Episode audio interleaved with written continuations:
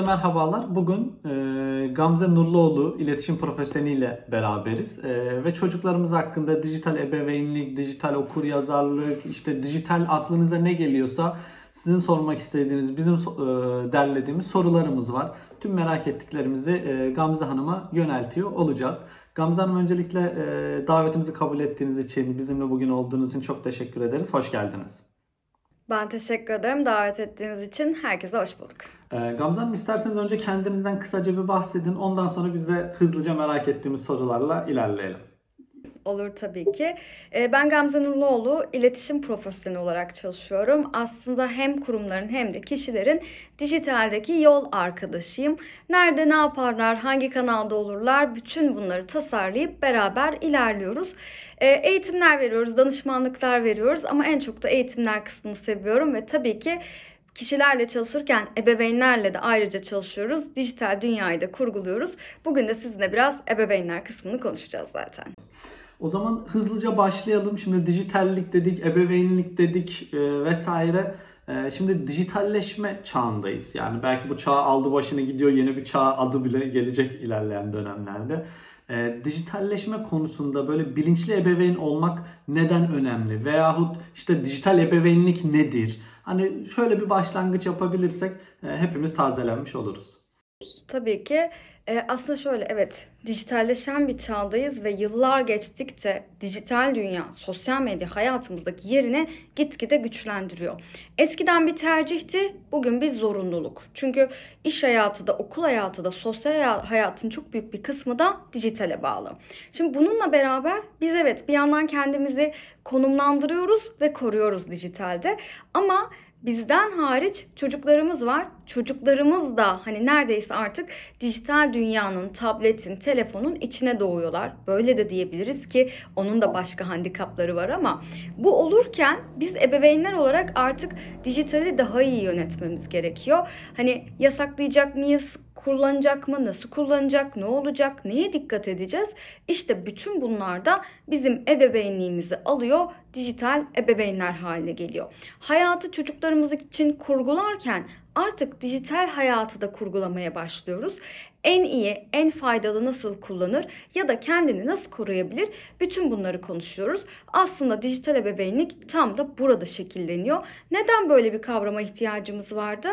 Dijitalden uzak duran, sosyal medyayı yasaklayan, aman çocuğumu koruyayım deyip kullandırtmayan ebeveynleri aslında çok da tercih etmiyoruz. Çünkü bunlar zarar doğurabiliyor. Onun yerine çocuğunu koruyan, dijitalden faydalanmasını sağlayan, tamamen iyi yönleriyle onun gelişimini sağlayan ve dijitalleşen bir ebeveyn ise çocuklar için bugün çok faydalı oluyor.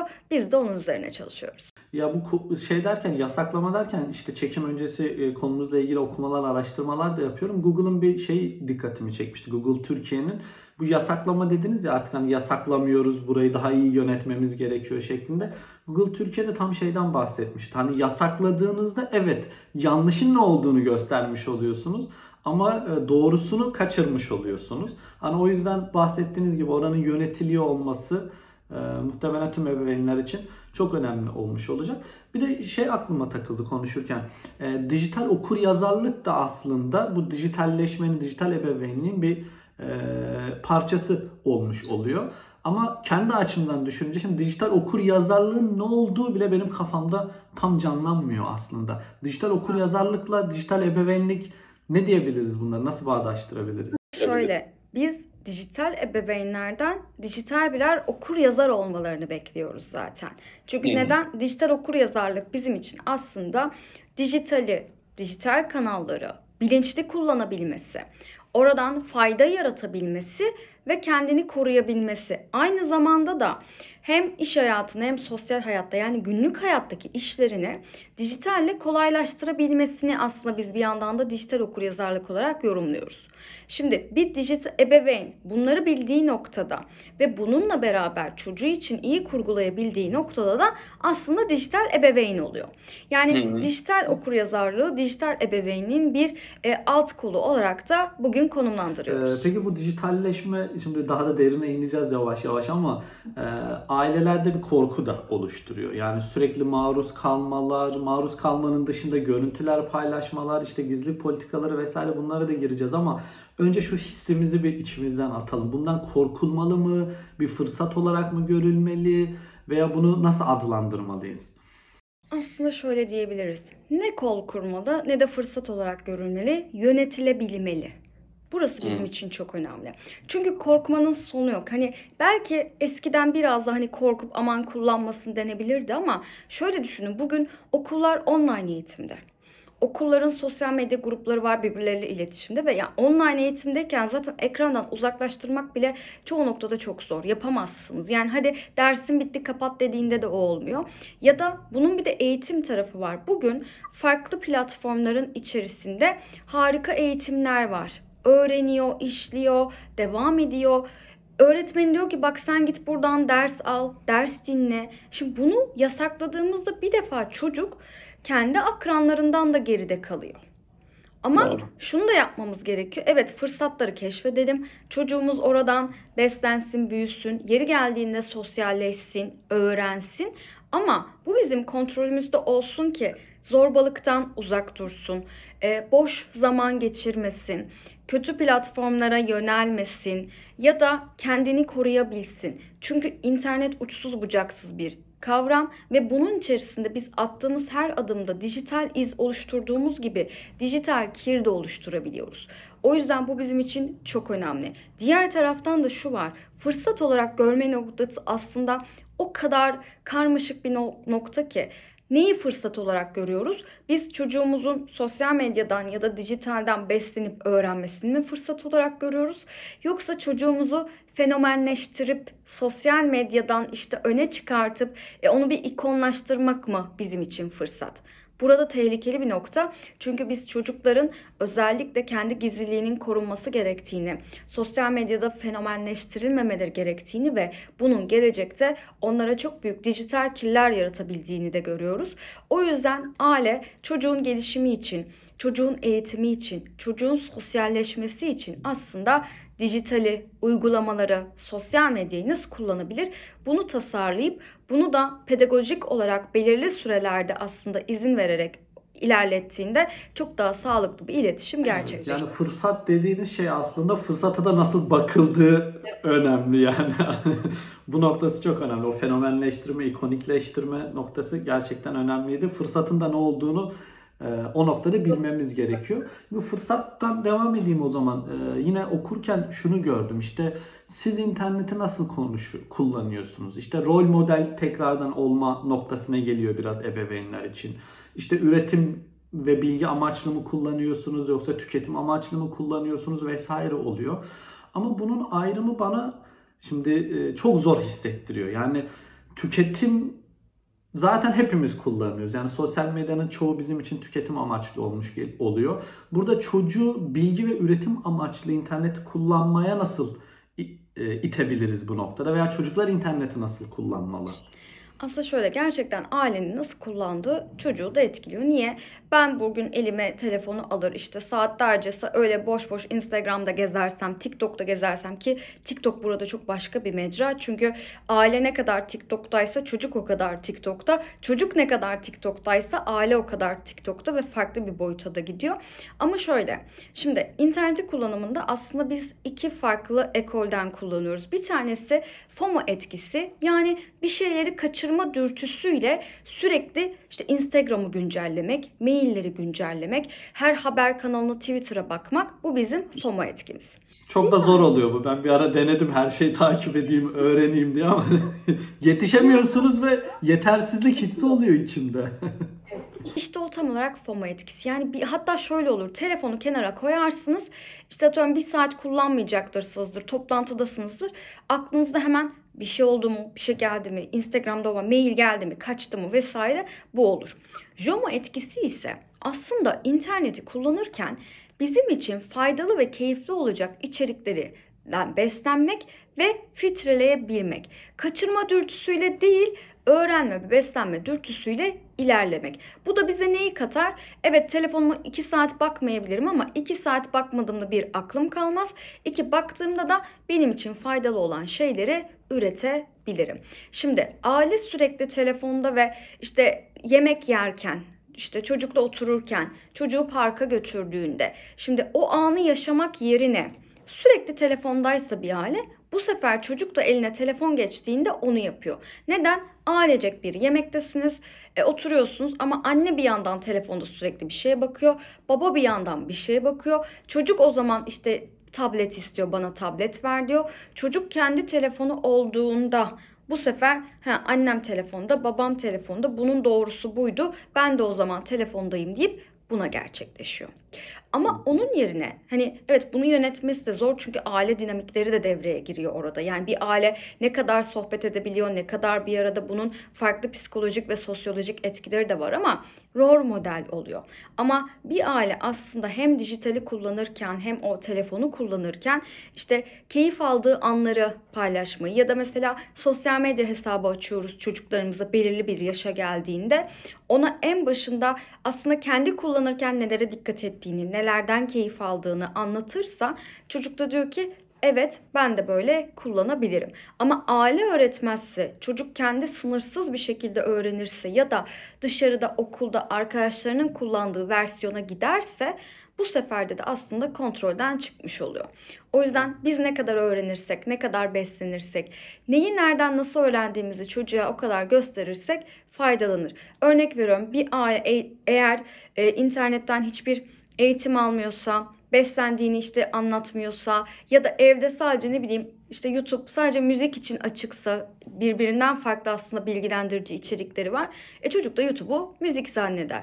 Aile hiç internetten eğitim almıyorsa, işte kendini geliştirmiyorsa, bir dil eğitimiyle beslenmiyorsa e bu sefer çocuk da interneti oyun zanneder. O yüzden Evet. aile burada çok büyük bir İnternette dediğiniz gibi çok geniş bir mecra. Ben de siz söylerken onu düşünüyordum. Şimdi internet deyince aklımıza e, bazı belirli uygulamalar geliyor. İşte Instagram geliyor, WhatsApp geliyor, Twitter geliyor. Ama internet bu değil dediğiniz gibi. Yani çok büyük bir mecra. Yani haberlere bakmaktan eğitim almaya kadar aslında çok farklı bir aşaması var. E, ne için kullanıldığı evet rol model olma. Çünkü dediğiniz gibi YouTube'da sadece bir müzik bile dinleniyor olsa ben de belli bir yaşa kadar YouTube benim için şeydi açıkçası. Müzik dinlediğim, yeni müziklerin yüklendiği bir mecraydı. Yönetene kadar. Bu noktada haklısınız bayağı. Mesela şöyle pandemi bunda çok büyük bir etken oldu. Yani bakış açısının gelişmesi. Neden? Pandemiden sonra biz birçok şeyi zaten online ve internetten yaptığımız için e, eğitimlerde de öyle aslında. Yani birçok aile, belirli bir yaşa gelmiş birçok çocuk aslında internetteki eğitimleri keşfetti. Aa dedi ben buradan öğrenebilirim. Aa bunun fiziksel kursuna gitmeme gerek yok. Burada varmış. "Aa, Ben bunu merak ediyorum. O zaman bunu izleyebilirim. Aslında eğitim orada şekillenirken aynı zamanda da çocukların ve ailelerin dijital kullanımları da pandemide şekillendi. Peki yine konuşurken yaştan bahsettiniz. İşte çocukla beraber kullanmadan tutun kendi cihazının olmasına kadar bahsettiniz. Bu internet erişimi için böyle tavsiye ettiğiniz bir yaş veya bir olgunluk aşaması var mı paylaşabileceğiniz? Aslında şöyle yani bu tabii ki bir yandan da hem işte e, psikologların hem de pedagogların e, yer alması gereken bir alan ama eskiden hani biraz daha böyle 13 yaşına kadar hani bir kullanım söz konusuydu. Yani önerdikleri buydu ama bugün online eğitimlerle beraber bu da aslında çok daha e, erkene çekilen bir yaşa gidiyor. Ama bireysel kullanımla ailenin gözetiminde kullanımda gerçekten fark ediyor. Evet bireysel kullanım biraz daha 10-11 yaşlarında daha etkin başlarken hani daha küçük yaşlarda yani 5-6 yaşlarında 4 yaşlarında da ekran kullanımını görüyoruz. Buradaki ekran kullanımı aslında oradaki uygulamaların aile gözetiminde olmasıyla da ilerlemesi gerekiyor. Bugün benim 5-6 yaşlarında bir çocuğum varsa ben onu tabii ki yeri geldiğinde işte tabletten oyun oynatabilirim. E, internetten onun eğlenebileceği içerikler izletebilirim ama bir benim kontrolümde olması gerekiyor. ekran gözetim süresi olması gerekiyor. Yani ne kadar onu aslında ona bırakabiliyorum ki ekran kullanımı için de aslında e, çok farklı e, şeyler var, bilgiler var. Şu yaşa kadar, bu yaşa kadar onlar farklı tartışmalar. Ama gözetim çok önemli. Mesela ben bazen çocuklardan şunu duyuyorum. Bana gerçek YouTube aç. Evet, Şimdi gerçek YouTube dedi.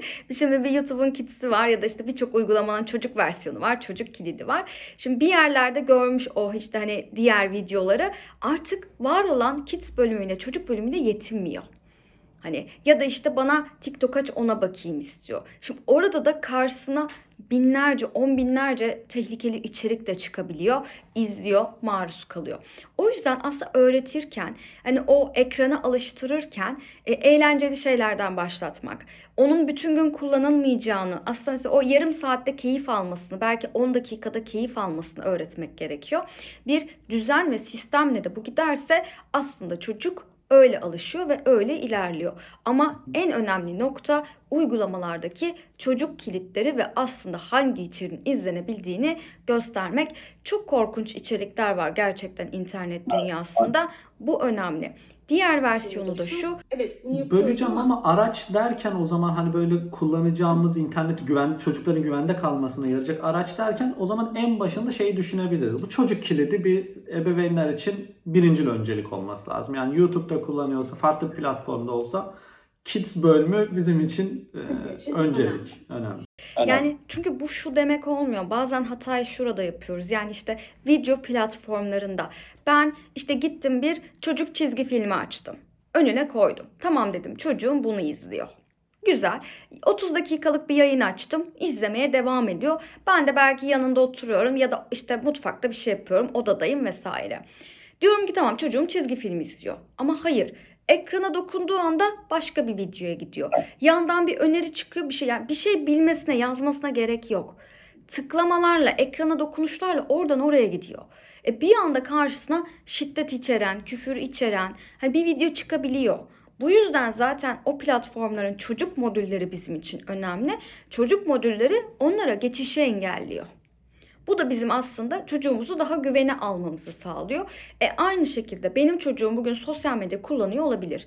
E, atıyorum işte sos- 10 yaşındadır. Sosyal medya hesapları vardır. Benim kontrolümdedir ama bütün sosyal medya platformlarının Instagram'ın, TikTok'un, Facebook'un aslında çocuk gözetim modülleri var.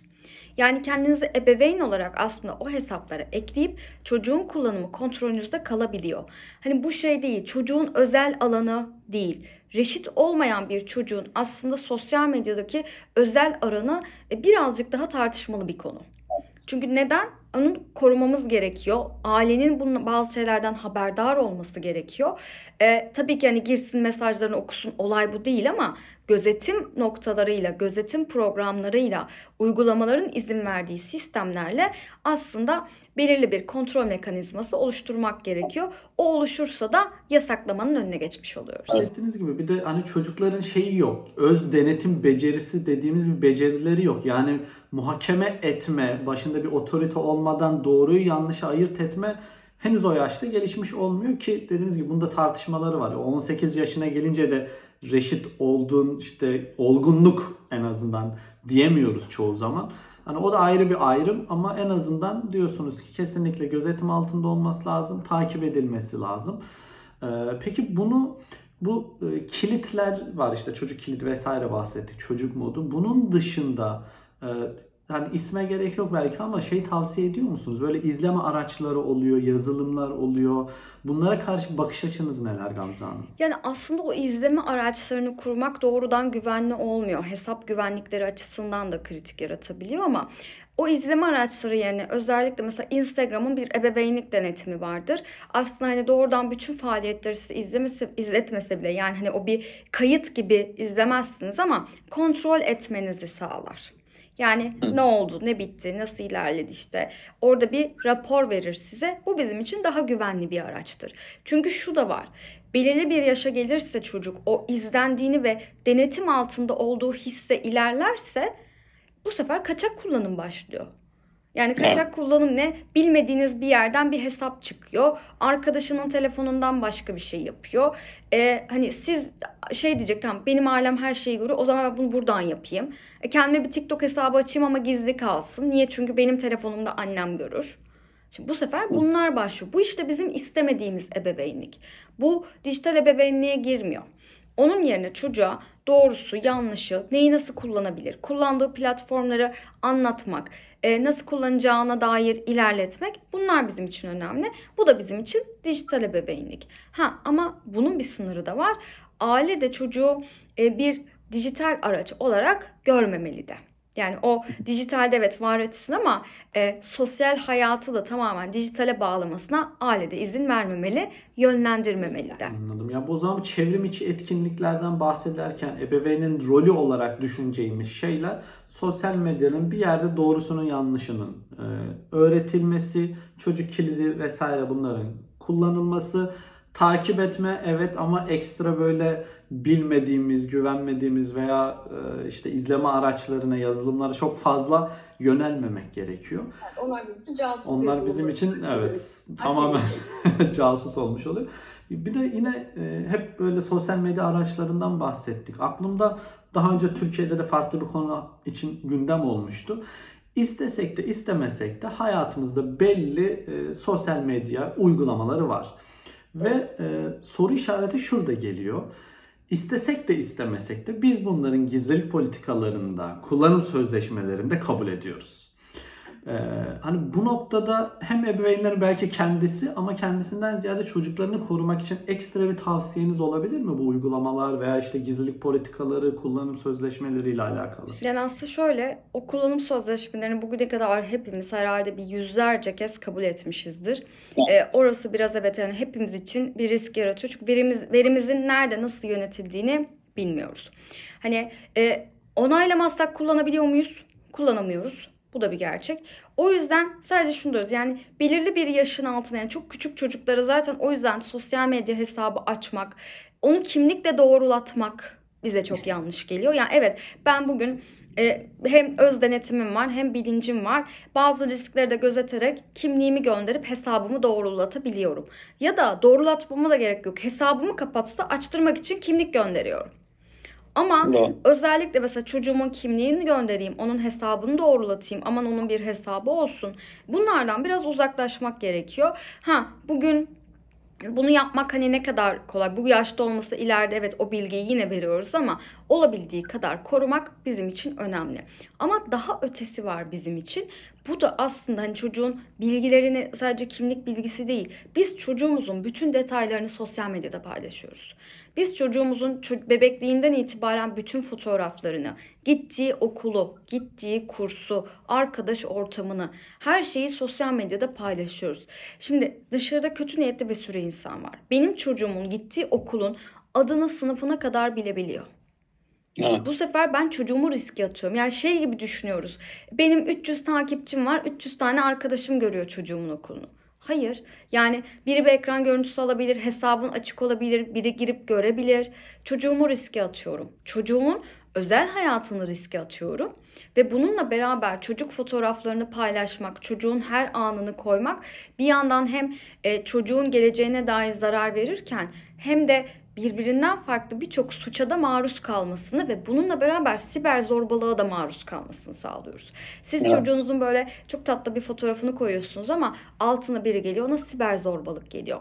İşte ya da kötü niyetli kişiler geliyor o fotoğrafları farklı farklı korkunç şeyler için kullanabiliyorlar. Biz bu yüzden ailelere diyoruz ki bir çocuğunuzu sosyal medyada olabildiği kadar paylaşmayın. Özellikle küçük yaştaki çocukları.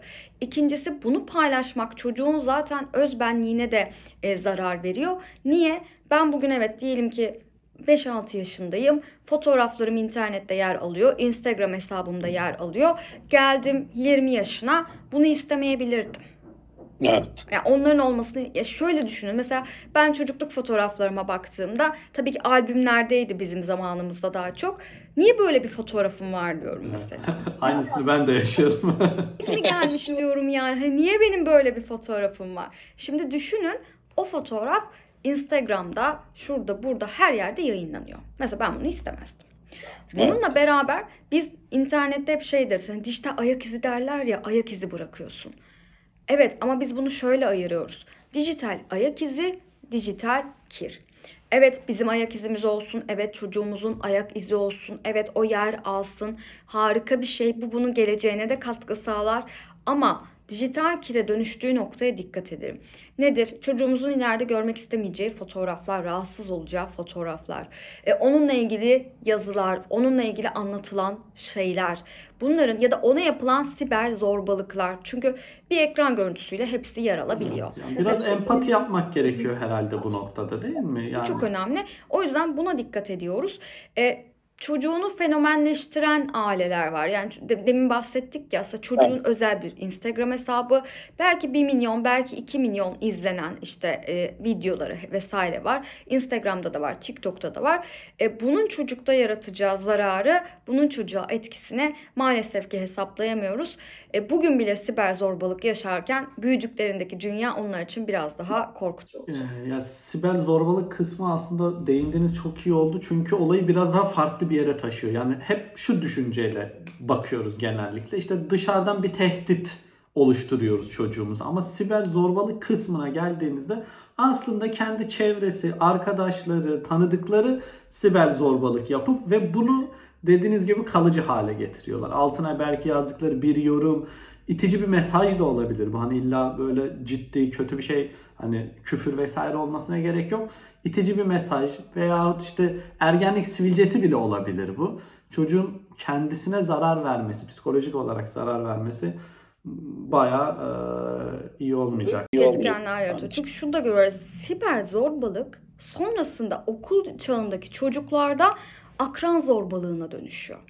Niye? İşte atıyorum özellikle biraz hani ünlü birinin çocuğuysa ya da daha popülerse ya da arkadaş grubunda da böyle aileler arasında çok paylaşılıyorsa o fotoğraf paylaşılıyor. Altına birileri bir şeyler yazıyor. E atıyorum işte sivilce olabilir, kilo olabilir, konuşma olabilir, her şey olabilir. Çocuk okula gittiğinde de bu sefer okul arkadaşları o dijitalde, sosyal medyada gerçekleşen olayla alakalı çocukla dalga geçmeye başlıyor. Akran zorbalığı geliyor.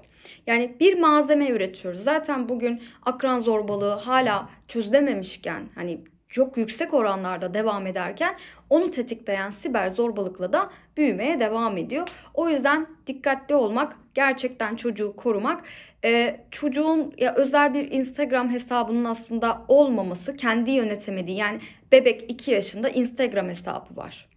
Yani çünkü aile onu yönetmiş, koymuş. Bir sürü fotoğrafını görüyoruz. E, Bunlardan biraz uzaklaşmamız gerekiyor. Şimdi siber zorbalık demişken Gamze Hanım isterseniz biraz genelleştirelim. Bu sefer alttan gelmiş olduk. Hani bunu belki çevrim içi zorbalık diyebiliriz, sanal tehdit diyebiliriz. Ee, hani sanal tehlikeler altında düşünürsek hani siber zorbalığın dışında neler olabilir? Hem bizim hem çocuklarımızın özellikle karşılaşacağı. Şimdi aslında şöyle, evet burada bir işte siber zorbalık devam ediyor ama biz bir yandan da dijital araçların çok güçlü olduğu, işte yapay zeka araçlarının çok kullandığımız, sesimizin değiştirildiği, görüntümüzün değiştirildiği bir dönem yaşıyoruz. Şimdi bunun bir dolandırıcılık versiyonu var. Biz ne kadar ses görüntü verisi verirsek aslında bu dolandırıcılıkta kimlik avı dolandırıcılığında o kadar kullanılıyor. Yani Evet. sesimizi de kullanabilirler, birleştirebilirler, ayırabilirler, bunu yapabilirler. Görüntümüzü aynı şekilde. Bununla beraber bunun çocuk versiyonu var. Ee, biz çocuklarımızın fotoğraflarını ne kadar kullanırsak, işte sesini, gülüşünü ne kadar kullanırsak aslında yine onlar da farklı yapay zeka araçlarıyla istenildiği gibi kullanılıyor. Bugün hepimizin görüntüsünü alıp e, bambaşka görüntülere dönüştürebilirler. Şeyi çok yaşıyoruz yani çocuklarda değil yani yetişkinlerde işte haberlerde de çok fazla vardı bu. Görüntü alıyor, değişiyor. işte çeşitli kötü sitelere konuyor. Bunun bir Evet. sürü davası var mesela dünyada da var. Niye? Oradan Instagram'dan normal bir fotoğrafınız kötü sitelerde farklı farklı yer alabiliyor.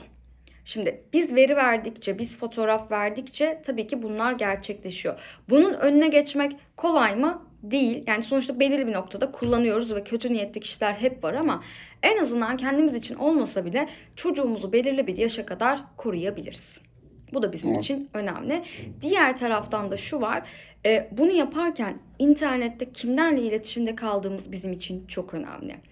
Hani bugün özellikle çocuklarımızın iletişiminde kimlerle konuşuyor, kimlerle iletişimde, kimlerle takipleşiyor, mesajlaşıyor mu? Bunlar bizim için oldukça önemli. Çünkü yani internet hayatımıza girdiğinden itibaren bu kötü niyetli kişiler vardı. Hala var. O yüzden çocuğumuza birazcık özel alanı, e, herkesle her şeyin konuşulmaması gerektiğini, iletişimin temel noktalarını anlatmak ve e, korkmaması gerektiğini birçok noktada da söylemek Evet. gerekiyor. Yani yine olay biraz şeye geliyor. Eğitim, çocuğun bilinçlendirilmesi, tehlikelerin anlatılması vesaire hep hep kısımlara giriyor. Ee, bunun dışında şimdi iletişim evet de bahsettiğiniz belki de en önemli kısmı çocukla olan iletişimimiz bunun bilinçlendirilmesi.